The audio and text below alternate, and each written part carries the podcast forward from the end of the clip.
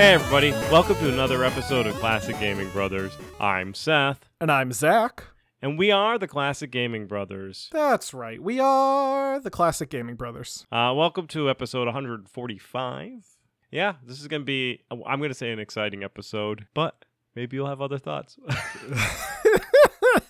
I mean, I always have other thoughts. Hopefully, Howard Scott Warshaw isn't listening to this episode. In that case, it's going to be a super exciting episode. Anyway, before we get to the topic of the week, as it were, Zach, uh, what have you been recently been playing? Uh, Seth, recently I've been playing Virtual Boy Wario Land.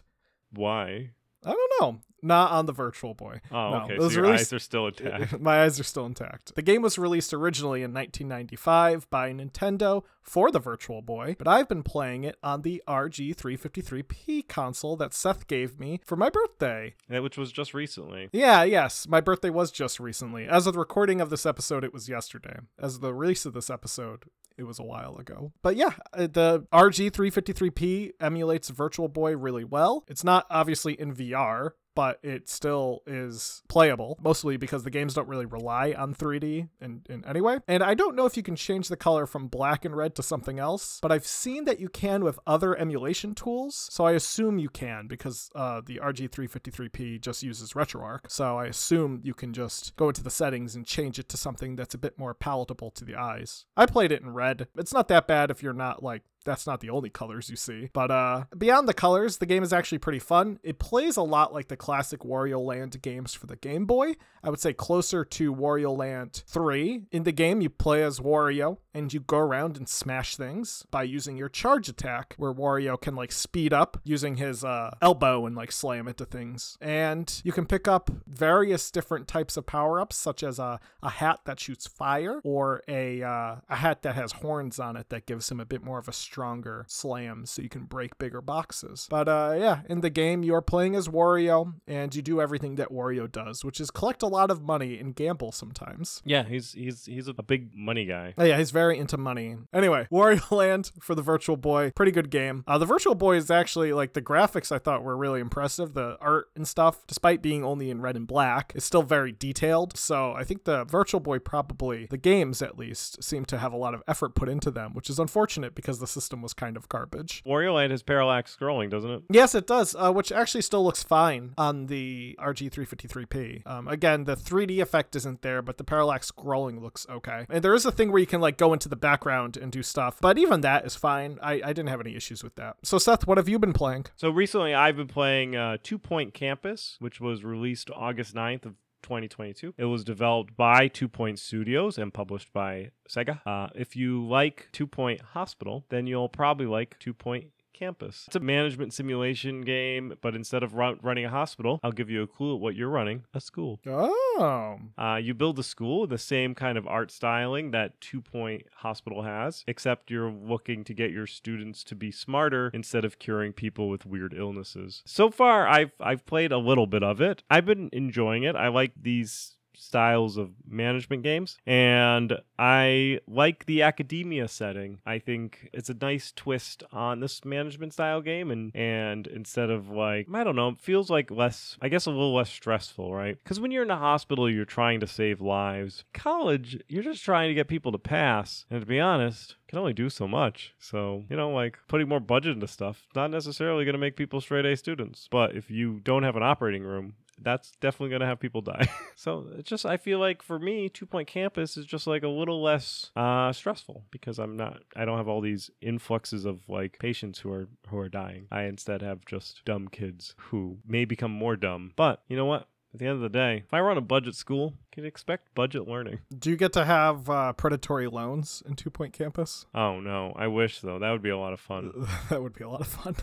I think you could take out predatory loans like as the, Well, yeah, yeah, as as like the administrator. the, uh, the administrator, you take out predatory loans. It's like in uh, Roller Coaster Tycoon, you take out predatory loans. Now, uh, today we are talking about a game that we have talked about a little bit before when we did our ET episode. Uh, that game is Yar's Revenge. In previous episodes, we've talked about Atari and games created by individuals like Howard Scott Warshaw. For our new listeners and people who don't want to go back and listen to old episodes, Howard Scott Warshaw is probably best known for creating the infamous game E.T. the Extraterrestrial. So we thought it was best to talk about one of his most famous games that isn't infamous. I think where E.T. is an infamous game, Yar's Revenge is a famous game. Did we uh did we do an ET episode? I swore we did an ET episode. We definitely talked about ET before. It was episode 124, ET the Extraterrestrial. Nice.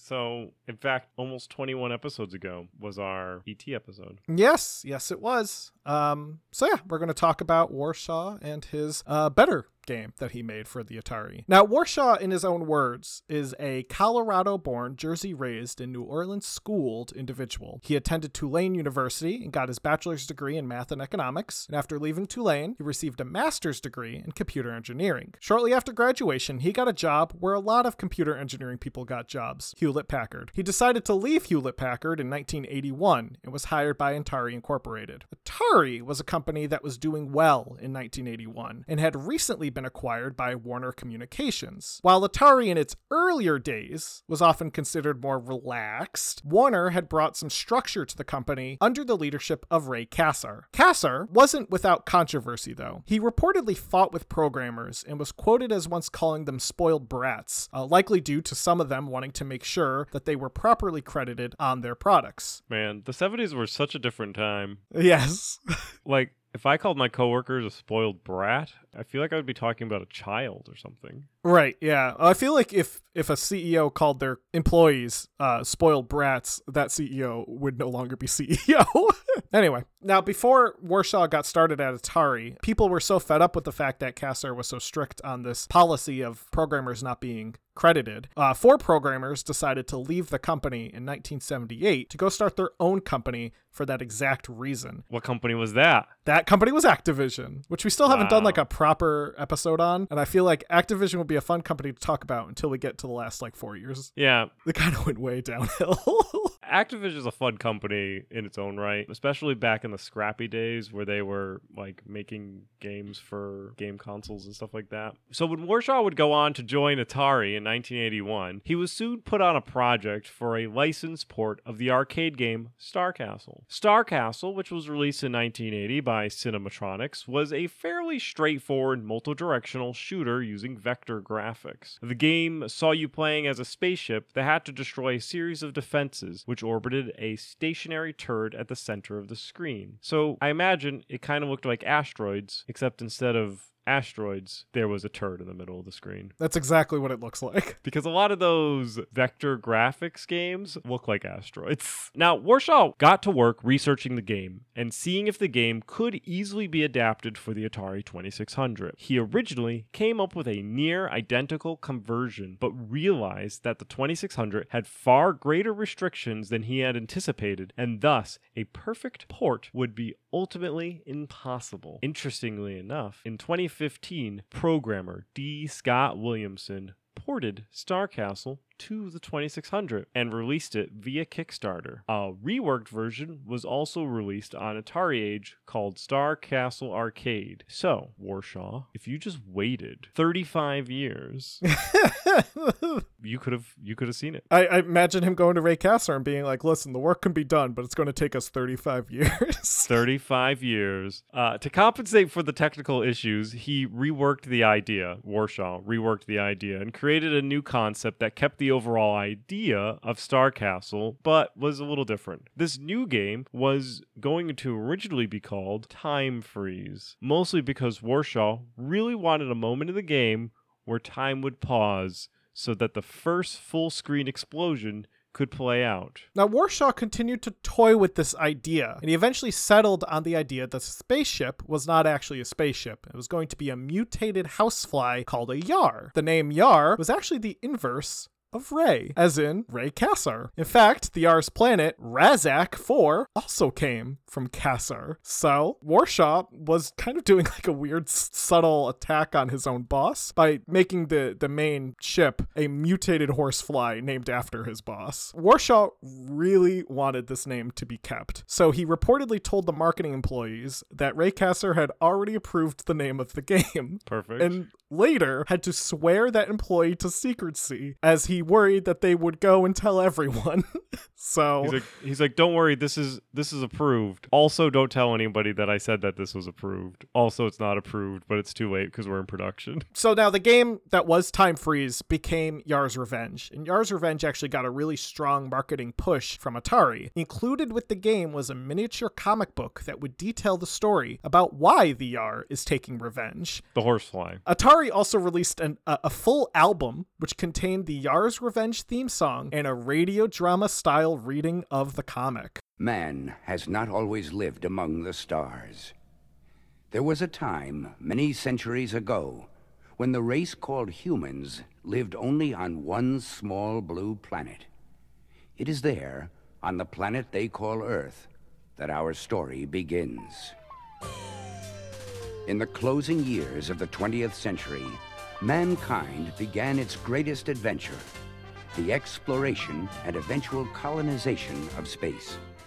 A different recording was also included in this release, which explains that the Yar could use itself to target the cannon that you had to destroy. The game was finally released in May of 1982. Included with the game, somewhat controversially, was an Easter egg. After killing the swirl enemy, which we'll get a bit into like the enemies and stuff in the gameplay section, uh, if you killed the swirl enemy in mid-flight, a black vertical line would appear on the screen across the spot from where the swirl was shot. In the manual, the black line is referred to as the Ghost of Yars. I think the idea is it's like the Ghost of Yars past. Like these are your ancestors that you are fighting. If your Yar is placed in the lower third of the main screen and the black mark on its back is lined up with the vertical line at the moment the massive screen size explosion vanishes, a screen will appear that displays HSW WSH for Howard Scott Warshaw. The use of the forward and backward lettering was done to give a hint to the people that saw this Easter egg to read words backwards so that they could know that Yar was Ray, as in Ray Kassar. Who was a horsefly?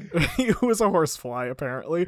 I assume that this was mostly done for other developers because I assume players probably didn't really care who Ray Kassar was, but I'm sure the other developers who found this Easter egg probably got a kick out of it. But uh that is uh the history at least. Let's get into the gameplay. How does Yar's Revenge play? Sure, yeah. In the game, you play as a Yar, which is a mutated fly, as we kind of perhaps beaten the horse a bit too much. Beating the horse fly about? Ooh, maybe beating the dead horse fly a little bit. And you must eat or shoot through a barrier to destroy the evil Quaddle? Quaddle? Coidal? Coddle? Coidal. I don't think it's coidal. The Quaddle, Q O T I L E, Qotile, Qotile, I think. That sounds right. appears on the far right of the screen and is guarded by a barrier. The Qotile is still able to attack the Yar by turning into the swirl and shooting across the level. In the middle of the screen is a neutral zone that allows the Yar to stay safe from the swirl. However, the Yar is unable to shoot within the neutral zone. To destroy the Qotile or the swirl, the player must touch the Qotile or eat a piece of the shield in order to activate the Zorlon cannon. You then aim the cannon at the Qotile or the swirl and fire. If you are successful, the level will end. The cannon can, however, backfire as it can track the Yar's vertical position and can hit the player. The plot, which is explained in the comic, revolves around the Yar taking revenge on the Qotile for destroying the world of Razak 4. So how did the how did Yar's Revenge do? It sounds like obviously Atari put some backing into it. You know, back in the early 80s, people really didn't really care about the story. And they really just wanted to play video games. Well, especially if they were like arcade games or like a port of an arcade game. Because Yar's Revenge ultimately was mimicking an arcade game. Yeah, it's based on Star Castle. And at the end of the day, people who like playing those games, eh, they don't really care about the story or being a horsefly. They just want to have a good a good game. You you say this, Seth, but you should read what some of the reviewers were saying about about Yar's Revenge. Well, we can get to that. If I went to the arcade and there was a game of like Centipede or Galaxian, I wouldn't particularly care about the lore of why this ship or th- these aliens are attacking. I just want to shoot aliens. Anyway, Yar's Revenge was a massive success selling 30 million units. It did receive some mediocre reviews at the time of release. One magazine, Electronic Games, said the game only has one objective that must be repeated indefinitely. Today's players have grown used to progressive play, new challenges, and changing graphics. In this regard, Yar is far too static. Listen, electronic games. Here's the deal it's the 80s, and you get what you get. And guess what? In 2022, they still have games that only have one objective that must be repeated indefinitely. And in those games, you get the pleasure of buying loot boxes. So, have at you. Anyway, in 1995, it was rated in the top 100 games of all time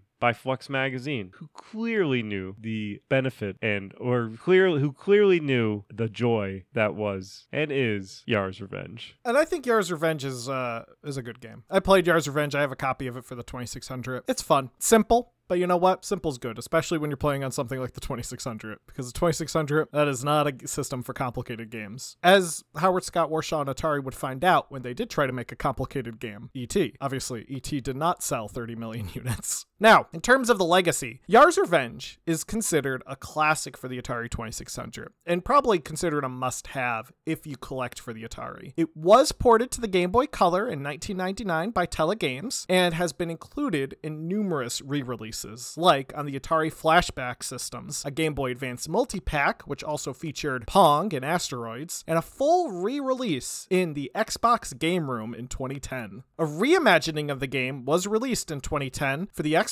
Live Arcade and on Microsoft Windows, where the Yar was redesigned as a woman in a mech armor, like a power armor. Another remake and prequel to the first game was released on Facebook as Yar's Revenge First War in 2011. This version was praised for being faithful to the original, but also offering brand new content. And a revamped version was released as Yar's Recharged in 2022 as part of the Atari Recharged series. This was released on Windows, Switch, PS4, PS5, Xbox One, Xbox Series X slash S, Google Stadia, and the Atari VCS, which is the it's like a computer thing that's just branded with Atari and has a bunch of games that you can buy. Another remake was made available for HTML5 web browsers on Atari.com, and an official Atari 2600 based sequel was released in 2005 on the Atari Flashback 2 called Yar's Return. This version was re released on a cartridge as part of the 2022 50th anniversary celebration of Atari as a company, or rather, Atari as a brand, because the original company Atari has not been around for 50 years. They disappeared a long time ago, but the brand Atari has been around for 50 years, and uh, Yar's Return is available as a cartridge, uh, or was for a limited time, uh, which I think is pretty neat that there is a brand new Atari game essentially available as a cartridge out there for the 50th anniversary, and it's based on Yar's Revenge. It's the sequel. So, a fun fact about the Yar's Return was it was actually a homebrew game that was originally created by Raymond Young and Dennis Dubrow back in 2005. And Atari liked it so much that they just labeled it as an Atari game and deemed it the sequel to Yar's Revenge. They just liked the style of the game, and then so they put onto the uh, flashback, and then they they just included it in all those like plug this to your machine to play four million Atari games type of consoles, and that's how it's kind of gotten into the zeitgeist of Atari. That it, it is, yeah, it was originally some people who just really liked Yar's Revenge made Yar's Return, and Atari was like, this is this is great, we're gonna label it. Some other fun facts about Yar's Revenge because who doesn't like facts that are fun? Yar's Revenge isn't a movie. If you watch Airplane 2, the sequel to Airplane, Why would you? I'm sure Airplane 2 is a fine comedy. It's not a good movie. well, anyway, in the beginning of Airplane 2, they're they're in the command center, and there is a child that approaches the command center, and the guy is pushing knobs, and there is a game on the screen. That game is not Yar's Revenge. Ugh. However, the sounds to associate to the computer beeping and booping is the sound from Yar's Revenge. That's fun. so Yar's Revenge did make it to Hollywood. Kind Uh, of. that's the only indiv- that's the only time that I remember having or seeing or hearing Yar's Revenge in any movies. If you actually saw it in a movie, I don't think it has been, but if you have, then you can let us know. Also, there were I think we mentioned it. There was a couple of records released. The radio drama. It was released by Kid Stuff, who released a bunch of other fun stuff. Those are the fun facts I got. Well, well, one fun fact I have is that the explosion, which you do see in Yar's Revenge, actually, when Warshaw was working on the game, realized that having like a full screen explosion on your Atari game was difficult, as Atari cartridges were small. You only had about like four kilobits of RAM, or four kilobytes of available ROM. Uh, so what he did was he had the in, the game display the game's source code as visual, um, like images. Oh. So when you see the explosion, uh, according to something I was watching, where they were talking about Yar's Revenge, it's actually the code being flashed on the screen, interpreted as uh, visual data, um, which is very cool because when you have code that's interpreted as like blocks, it does look like an explosion of, of colors. And if that's an incorrect fact, Mr. Warshaw, let us know. Or the guy that made that YouTube video that I was watching a while ago, let us know because I thought that was a fun fact to share. It was a video by Gen X Grown Up, um, just to credit my source there. And that's gonna be our Yar's Revenge episode. I hope you enjoyed it.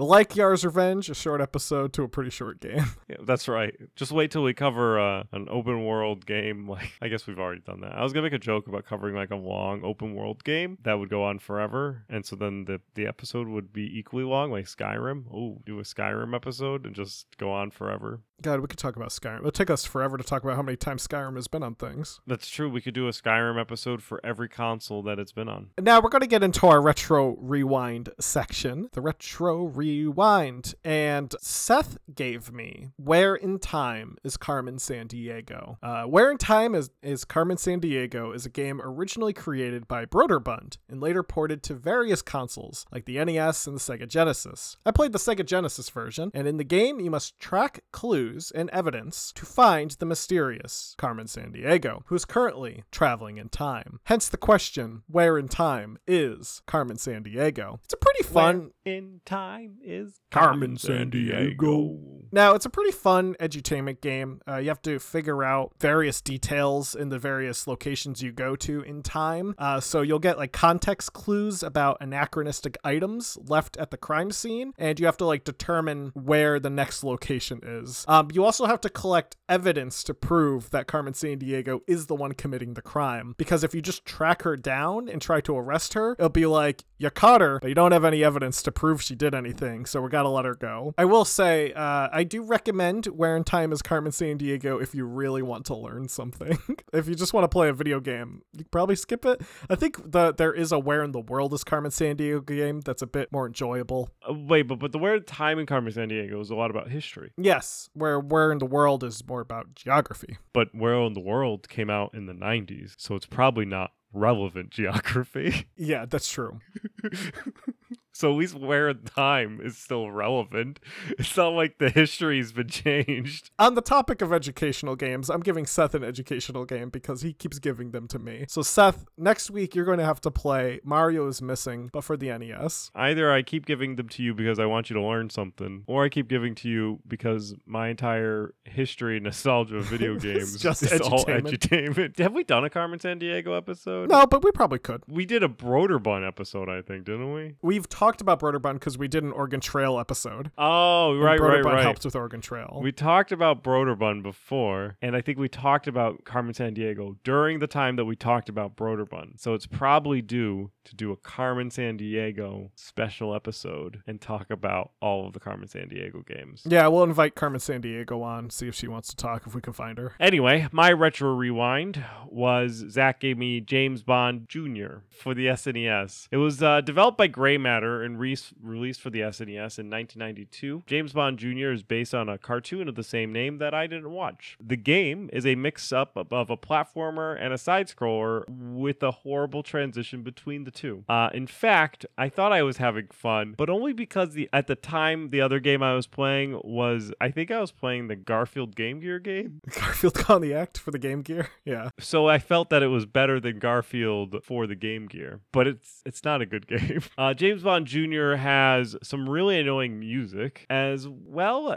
because well, it really has some really annoying music. The music part is not the annoying part; it's the repetition of the music that it just loops and that's annoying. It could be the jazziest tune around, but if you hear it 400 times in a row, probably not going to like it anymore. The side scrolling part where you're flying a helicopter, you have unlimited bombs and bullets, but if anything hits you at all, you just die. And it goes on for a very, very long time. The platforming section, which precedes the helicopter section, goes on for, uh, I would say, three seconds. Literally three seconds. Mhm. You spawn in, you jump, you get super boots, you walk forward to, there's one bad guy you punch, and then you walk forward and to another bad guy wearing like a superhero outfit, and then all of a sudden you are flying a helicopter. No transition. And there's no reason why you're all of a sudden, like, he's just like James Bond Jr. is just like having flashbacks to like flying a helicopter. If you really love James Bond Jr., then maybe play the game, but you could probably go the rest of your life without playing it.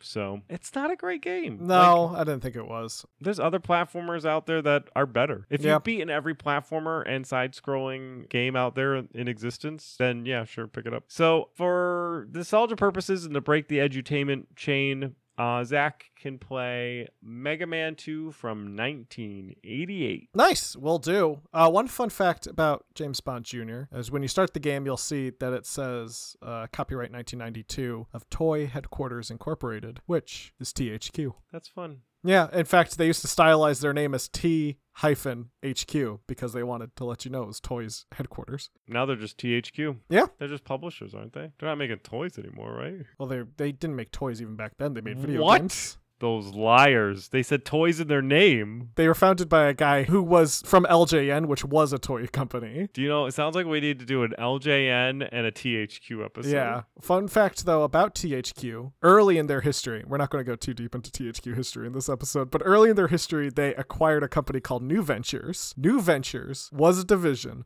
of Broderbund. Full circle. That is a full circle. You know, back back then and even today, the video game industry is a little incestuous. Anyway, that's gonna be our Yar's Revenge episode, a game where you play as a horsefly Named after a CEO trying to take a bite. out of crime. no, not out of crime. That's what Carmen Sandiego tries to do. Or uh, That's oh, not no, what Carmen Carmen Sandiego. Carmen Sandiego does not take a bite of their crime. That was McGruff the crime dog. Carmen Sandiego is the crime. That's Scruff McGruff. So wait, wait. I've got a question. McGruff is a dog. Yes, in a trench coat. Yeah. It- regardless, he's still a dog. yes. Carmen Sandiego is a person who commits criminal acts because she steals things. Yeah, she is a criminal. If McGruff bit Carmen Sandiego, would he be taking a bite out of crime? Yes. I thought you were going to ask would they have to put him down. No, he's he's in a trench coat. He obviously is is like he's fine. No one's gonna touch that dog. He's also like I think like a like a mastiff or something. He is a mastiff, yeah. yeah, he's probably huge. anyway, yes, Yar's Revenge. You end up playing a mutated horsefly and you fight the Qotile. And if you thought that episode was garbage, you can let us know by sending us an email at classicgamingbrothers at gmail.com. If you thought it was great, you can tweet at us at CG Brothers Pod. You can also follow our Facebook, our Twitch, and our Instagram, and those are all at Classic Gaming Brothers. You can also continue to listen to us wherever podcast apps are available to listen to, and you can give us a rating if you want while you're there. We love ratings. The more stars, the better. Is there anything else that I'm forgetting? Don't play games like my brother. And don't play games like my brother. I've been Zach. And I've been Seth. We've been the Classic Gaming Brothers. That's, right. Peace.